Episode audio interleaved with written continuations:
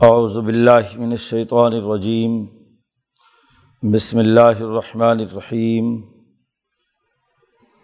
ام اتخذ مما يخلق بنات واصفاكم بالبنین واذا بشر احدهم بما ضرب للرحمن مثلا ظل وجهه مسودا وهو كظيم اومن یونش فی الحلیت وهو فی الخصام غیر مبین وجعل الملائکۃ الذین هم عباد الرحمن اناسا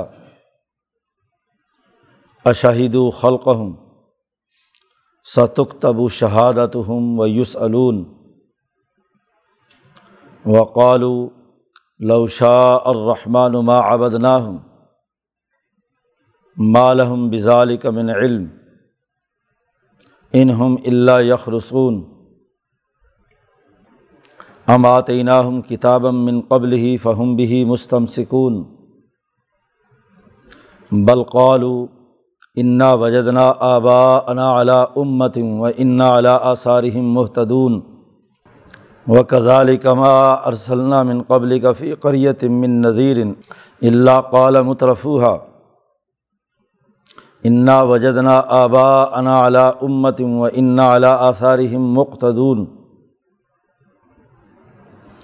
قال اولو جئتکم بأہدا مما وجدتم علیہ آباءکم قالوا انا بما ارسلتم به کافرون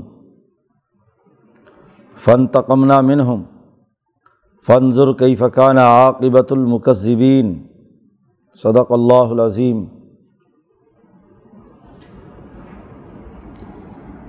یہ صورت ظخرف کا دوسرا رقوع ہے۔ جیسا کہ عرض کیا گیا تھا کہ یہ صورت حوامیم میں سے چوتھی صورت ہے اور اس صورت کا بنیادی موضوع سرمایہ پرستی، تعیش پسندی کی نفی کرنا ہے۔ ظخرف ملما کاری، تعیش مال و دولت کے جمع کرنے کو کہتے ہیں۔ اور ظخرف کا عنوان دراصل نفی ظخرف چونکہ اس صورت میں آگے معیشت سے متعلق بنیادی احکامات دیے جا رہے ہیں۔ اصل تفصیلی بحث سے پہلے جو بنیادی بحث توحید، رسالت اور آخرت سے متعلق ہے، وہ ابتدائی طور پر ان دو رقوؤں میں بیان کی گئی ہے۔ پچھلے رقوع میں ذات باری تعلیٰ کی جو پوری کائنات پر حکمرانی ہے، اس کا تذکرہ کیا گیا تھا کہ آسمان و زمین اسی خدا نے پیدا کیے ہیں، پھر ان میں وسائل رکھے ہیں۔ آسمان سے اندازے کے ساتھ پانی اتارا، تمہارے لیے جوڑے جوڑے پیدا کیے، کشتیاں، چوپائے وغیرہ وغیرہ۔ وہ تمام جو معاشی سرگرمیوں کا مرکز اور منبع ہے، ان کا تذکرہ پچھلے رقوع میں ہوا۔ اور یہ بات واضح کر دی کہ یہ تمام امور اللہ تبارک و تعالیٰ نے انسانیت کے نفع کے لیے پیدا کیے ہیں۔ اللہ کے ساتھ کسی کو شریک ٹھہرانا یا شرکت کی اساس پر کوئی نظام بنانا غلط ہے۔ اللہ کے ساتھ شریک ٹھہرا کر کسی کو دوسرا کوئی مرکز بنا کر حکمرانی قائم کرنا دنیا میں وہ درست نہیں ہے۔ انسانوں کے درمیان جو نظام قائم ہونا ہے وہ تو مشاورت سے ہے، جس کی تفصیلات امرحم شعرا بینہم کے اصول پر پچھلی صورت میں بیان کر دیے گئے۔ گزشتہ رقوع کے آخر میں تھا کہ وجہ الہو من عباد ہی جزا۔ کہ انہوں نے اللہ کے لیے اس کے بندوں میں سے کچھ کو اللہ کا جز قرار دے دیا، اس کی اولاد بنا دیا۔ اولاد انسان کا جز اور حصہ ہوتی ہے اور وہ اس حقیقت کی نشاندہی بھی کرتی ہے کہ یہ جو اس کی تمام اولاد جن کا انسان کے جسم سے خروج ہوا ہے، تو دراصل یہ انسان انہیں چیزوں سے مرکب ہے۔ یہی چیزیں ہیں جو اس کی حیت ترکیبیہ پر دلالت کرتی ہیں اور احتیاط پر دلالت کرتی ہیں۔ ذات باری تعالیٰ کے لیے مخلوقات میں سے کسی کو اس کی اولاد قرار دینا، یہ اللہ تبارک و تعالیٰ کی خدائی کو چیلنج کرنا ہے۔ یہ بہت بڑا جرم ہے۔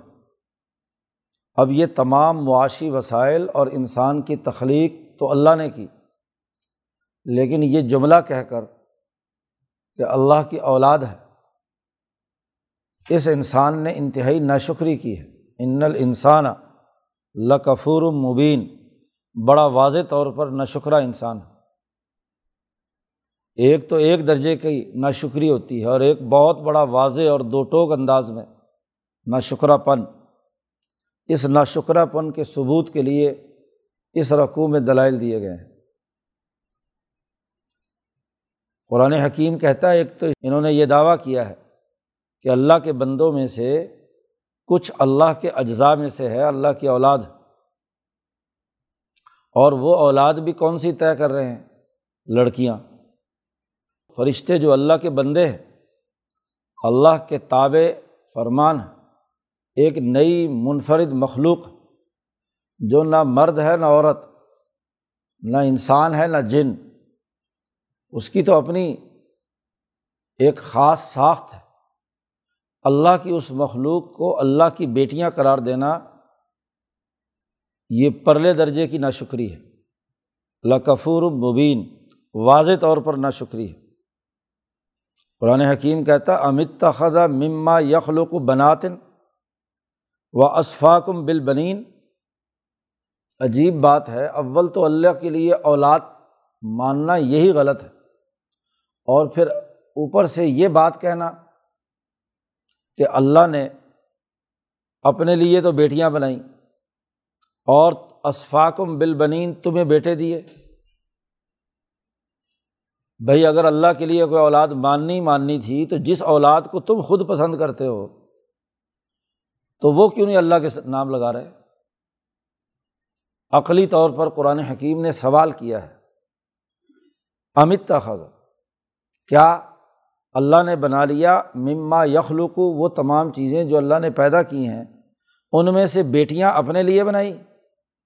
وہ اسفاکم بالبنین اور تمہیں بیٹے دیے۔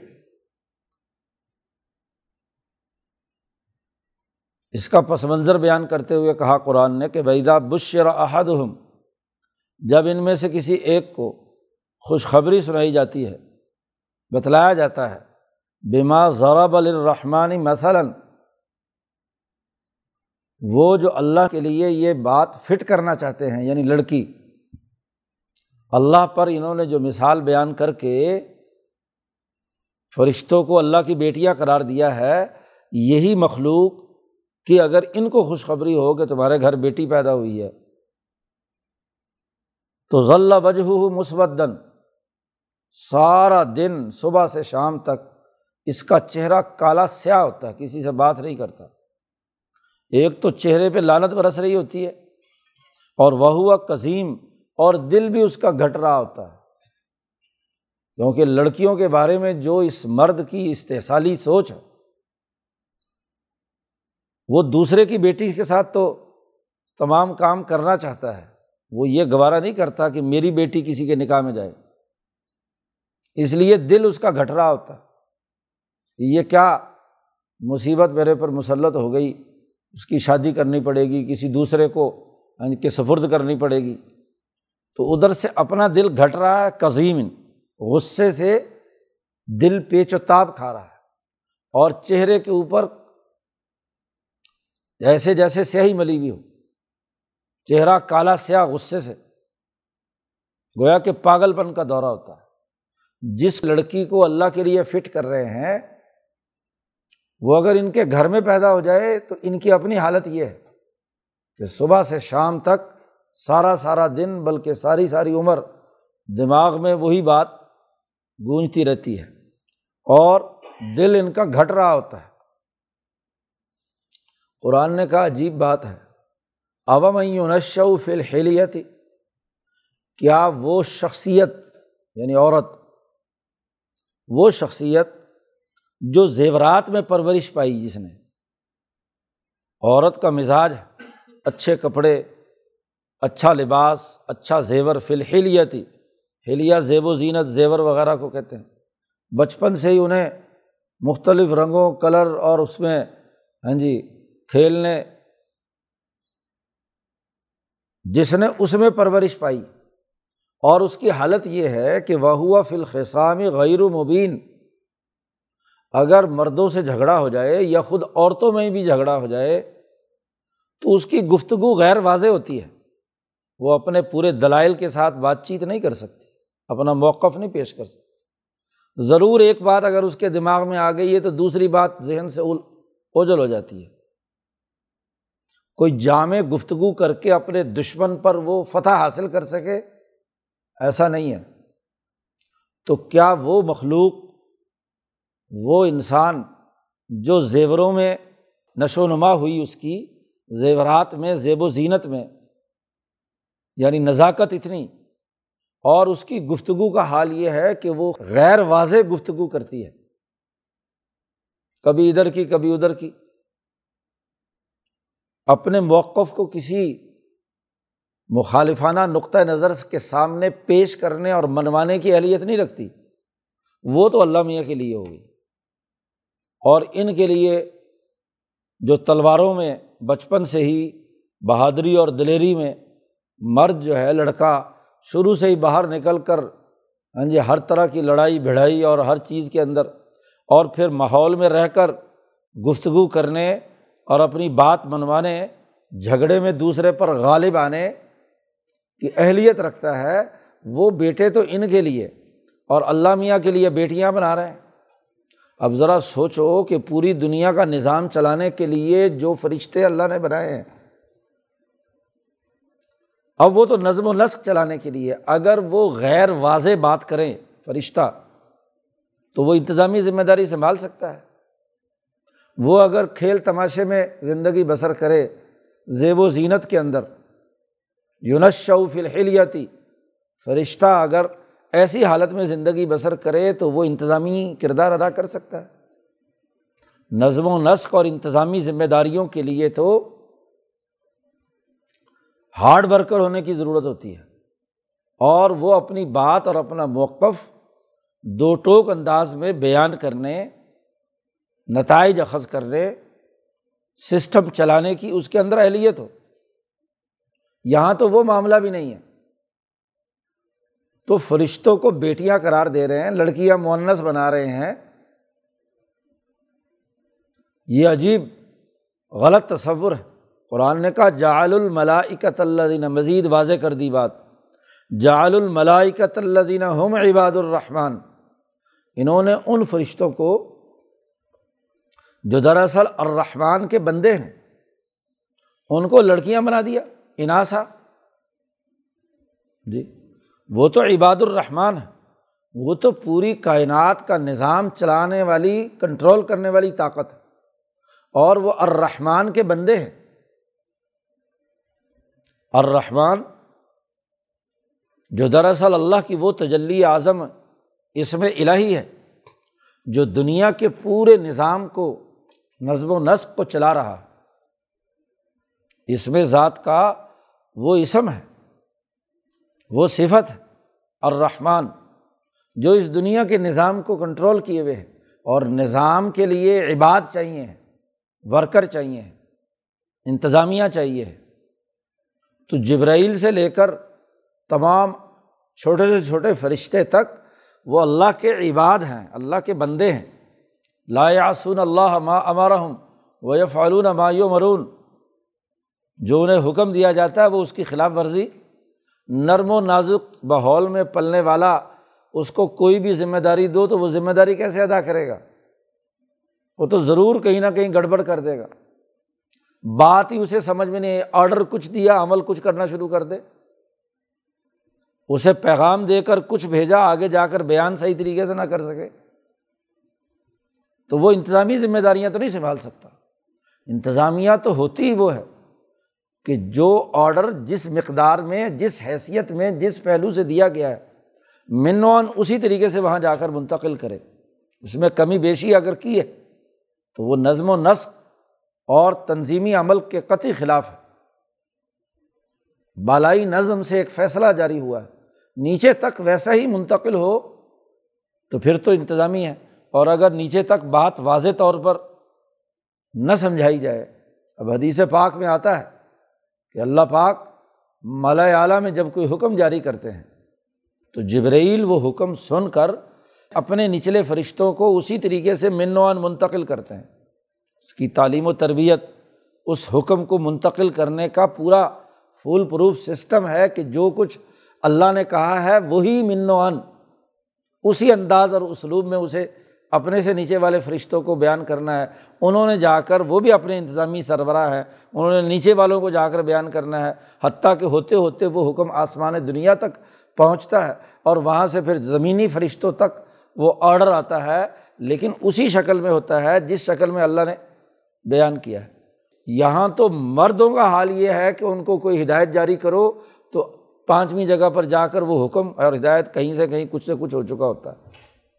اور یہ ان کو لڑکیاں بنا رہے ہیں، تو اور لڑکی وہ خاتون وہ جو بچپن میں کھیلی اور بلکہ بڑی عمر تک بھی وہ زیب و زینت زیورات کی دل دادا رہتی ہے۔ ایک تو اس کی جذباتی کمزوری ہے۔ دوسرا یہ کہ وہ تمام پہلوؤں کا احاطہ کر کے بات کو پورے طریقے سے آگے منتقل کرنے کی اہلیت نہیں رکھتی۔ تو وہ فرشتوں کے اوپر یہ بات فٹ کرنا یہ تو پورے انتظامی ڈھانچے کو چیلنج کرنا ہے۔ اس لیے یہ بہت بڑی ناشکری ہے۔ ان انسان اللہ کفور مبین۔ فرشتوں کو اللہ کی بیٹیاں بنانا۔ قرآن حکیم نے یہ عقلی دلیل دینے کے بعد کہا اشاہد و حلقہ ہوں کیا جب فرشتے پیدا ہو رہے تھے، یہ وہاں دیکھ رہے تھے؟ یہ ان کے پاس گواہی ہے؟ یہ وہاں حاضر تھے جب اللہ نے یہ فرشتے پیدا کیے تھے۔ ان کا پیدا کرنے کے وقت اشاہد ہو یہ وہاں موجود تھے۔ اچھا اگر موجود نہیں تھے تو دوسری شکل یہ ہوتی ہے کہ اگر کسی نے وہاں منظر دیکھا اور اس نے وہ شہادت اور گواہی کہیں لکھ لی، تو ستک تب شہادت ہوں اب اس کی اپنی اس گواہی کو انہوں نے لکھ لیا ہو۔ یا کہیں لکھی ہوئی گواہی ان کے سامنے ہو کہ لڑکی جب اللہ میاں بنا رہا تھا تو فرشتوں کو لڑکیاں بنایا تھا۔ اور پھر اگلی بات یہ ہے کہ ویوس علون اور ان سے اس گواہی سے سوال بھی کیا جائے۔ گواہ کے پاس گواہی ہو، لیکن عدالت گواہی نہیں لے رہی اس کی۔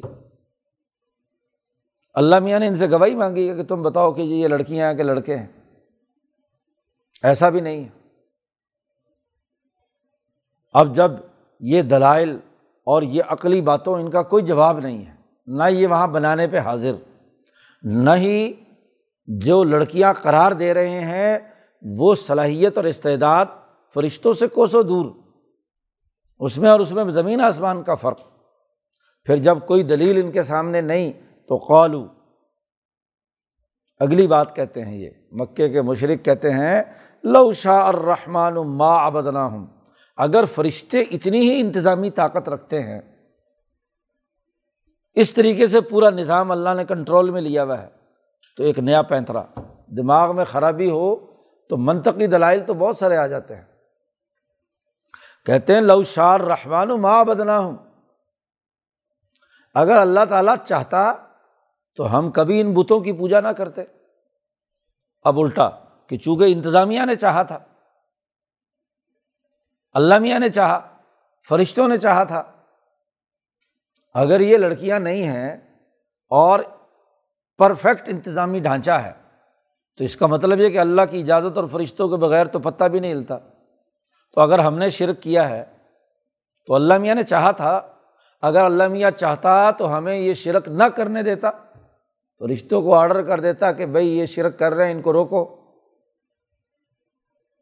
تو وہ الزام بھی اب اللہ پر ڈال دیا۔ لو شار رحمان ما آبد نہ ہوں قرآن حکیم نے کہا، بات کیا ہے؟ مالحم بزال کا من علم۔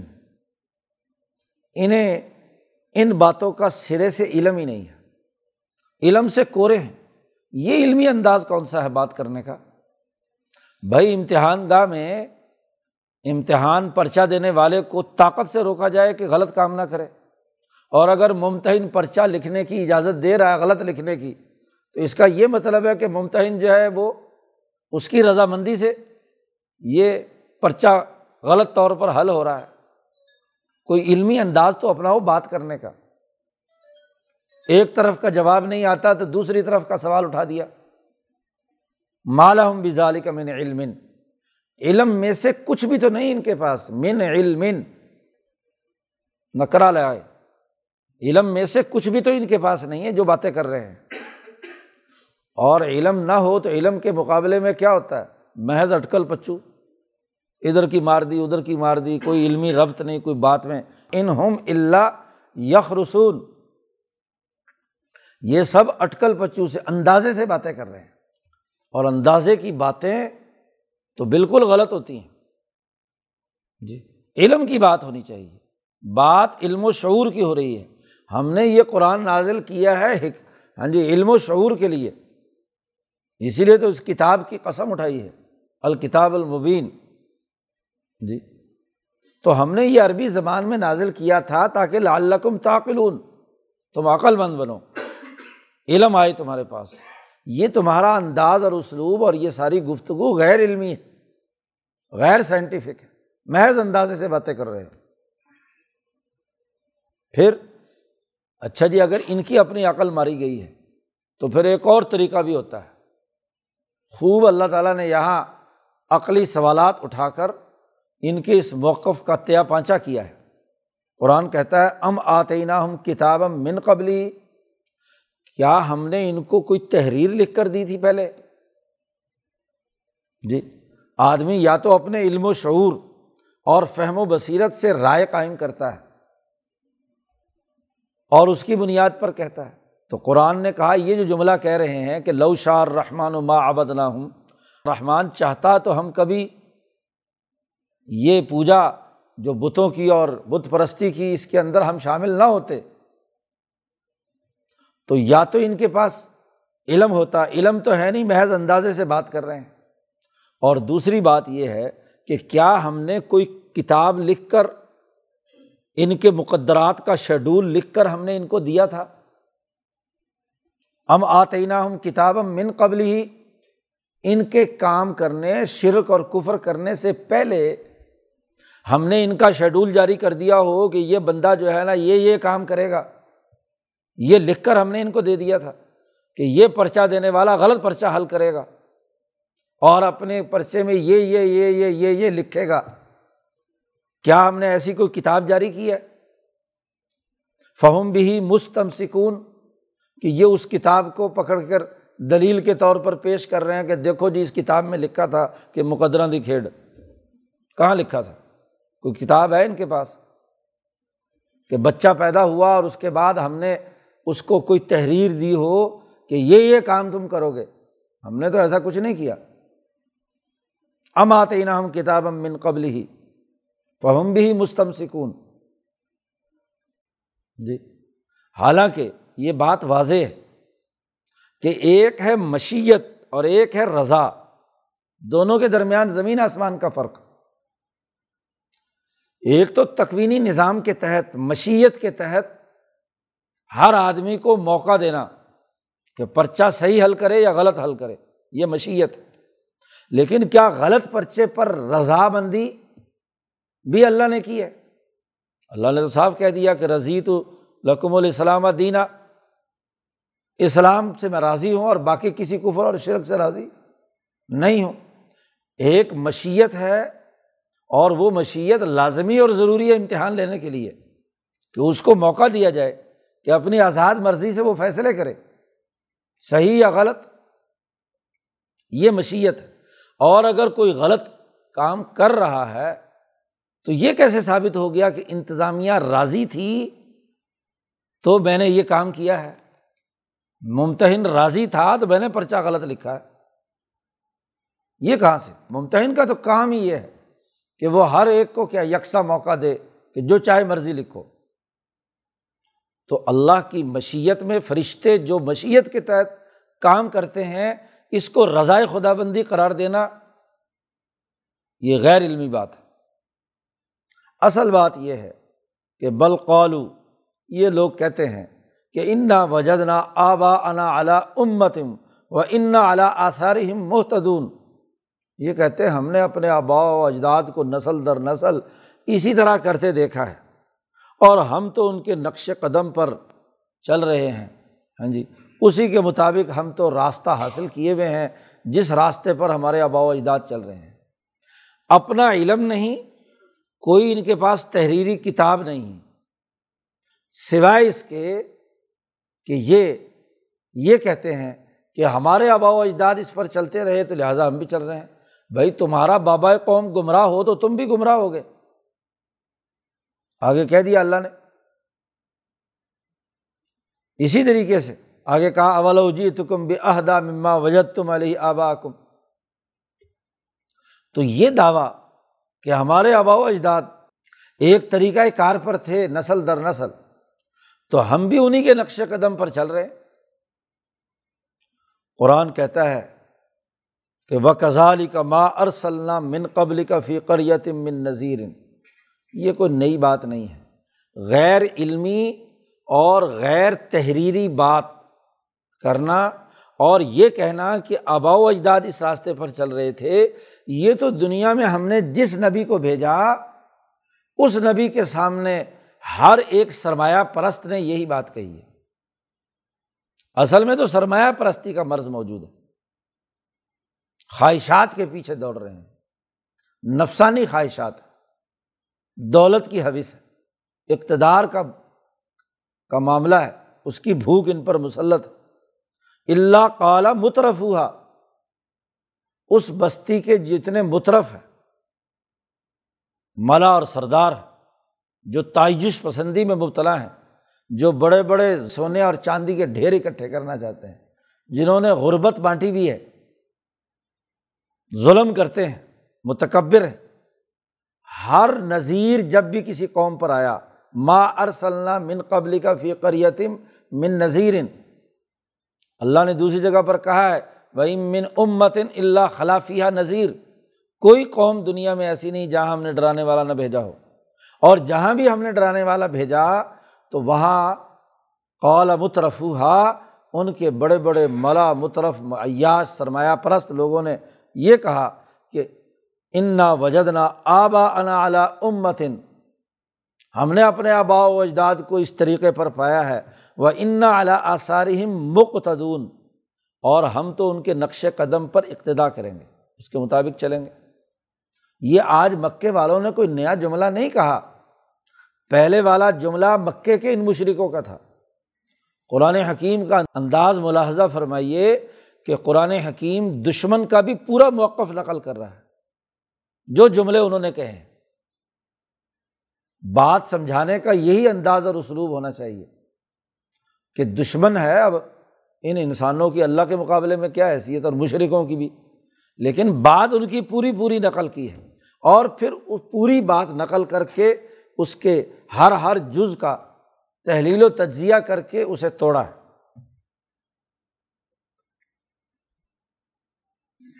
تو ہم تو ان کے نقش قدم پر چل رہے ہیں۔ ہر ایک مترف نے یہ بات کہی ہے۔ تو چونکہ آگے سرمایہ پرستی اور زخارف کے جمع کرنے کی ممانعت کا قانون آ رہا ہے، تو مرض بتلا دیا، اصل مرض۔ نہ علم ہے، نہ ان کے پاس کوئی تحریری کتاب ہے، محض اندازے سے باتیں کر رہے ہیں اور اپنے آبا و اجداد پچھلے سرمایہ پرستوں کے نقش قدم پر چلنا چاہتے ہیں اور سرمایہ پرستی غالب قولا نبی نے آگے سے جواب دیا، ہر نبی نے جواب دیا۔ قالا کی ضمیر پیچھے ہر نبی پر جو نذیر بھیجا گیا، اس نے یہ کہا، اولو جی تو کم بے عہدہ مما وجد تم علیہ آبا کم تمہارے بابا قوم سے بہتر میں تمہیں ہدایت کا راستہ بتلاؤں، پھر بھی تم ان کے پیچھے چلو گے۔ آبا و اجداد کے پیچھے چلو گے۔ اولو جی تو کم کیا میں تمہارے پاس لایا ہوں؟ زیادہ ہدایت والی بات۔ اس چیز کی نسبت سے کہ جو جس پر تم نے اپنے آبا و اجداد کو پایا، ان سے بہتر نظام بتا رہا ہوں، ان سے بہتر طریقۂ کار بتلا رہا ہوں، ان سے اونچا فکر بتلا رہا ہوں، تو کیا پھر بھی آبا و اجداد کے پیچھے چلو گے؟ یہ ایک اور غیر علمی اور غیر منطقی بات ہے۔ بھائی ارتقائے سماج میں انسان نئی سے نئی باتیں سیکھتا اور سمجھتا ہے۔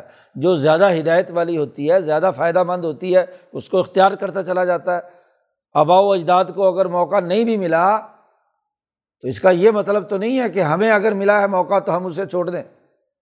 تو ہر نبی نے یہ بات کہی کہ ابل جی تو کم بے عہدہ مما وجد تم علیہ آبا کو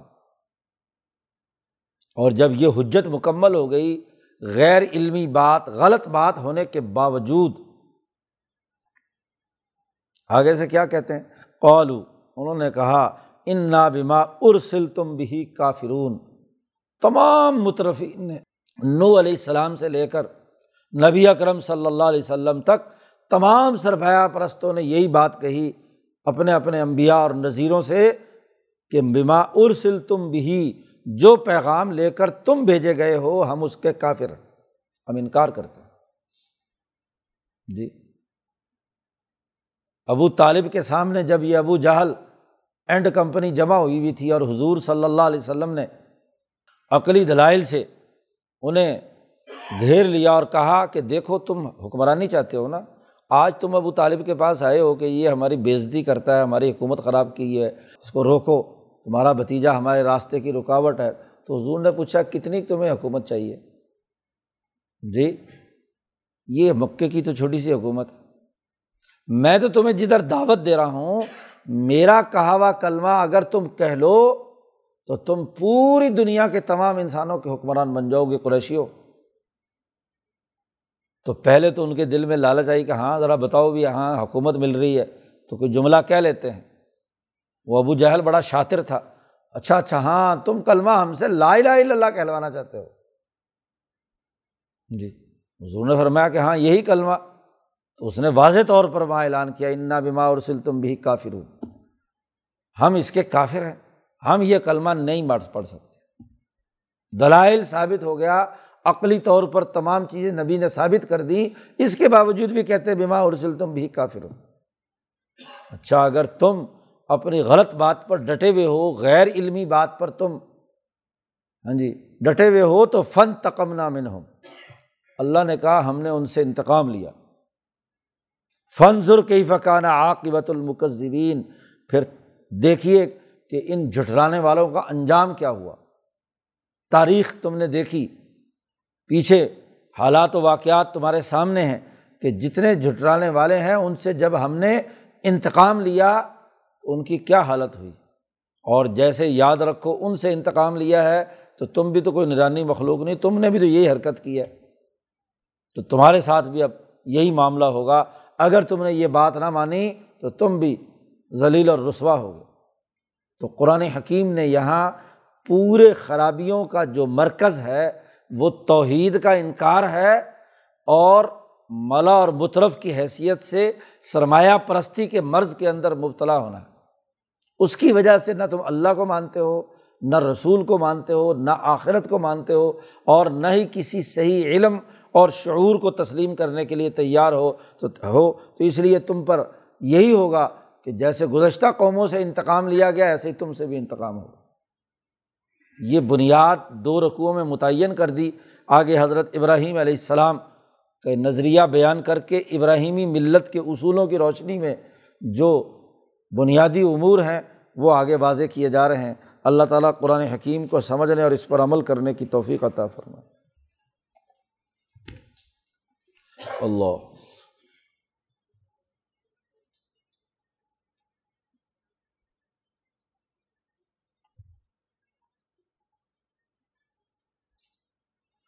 اجمعین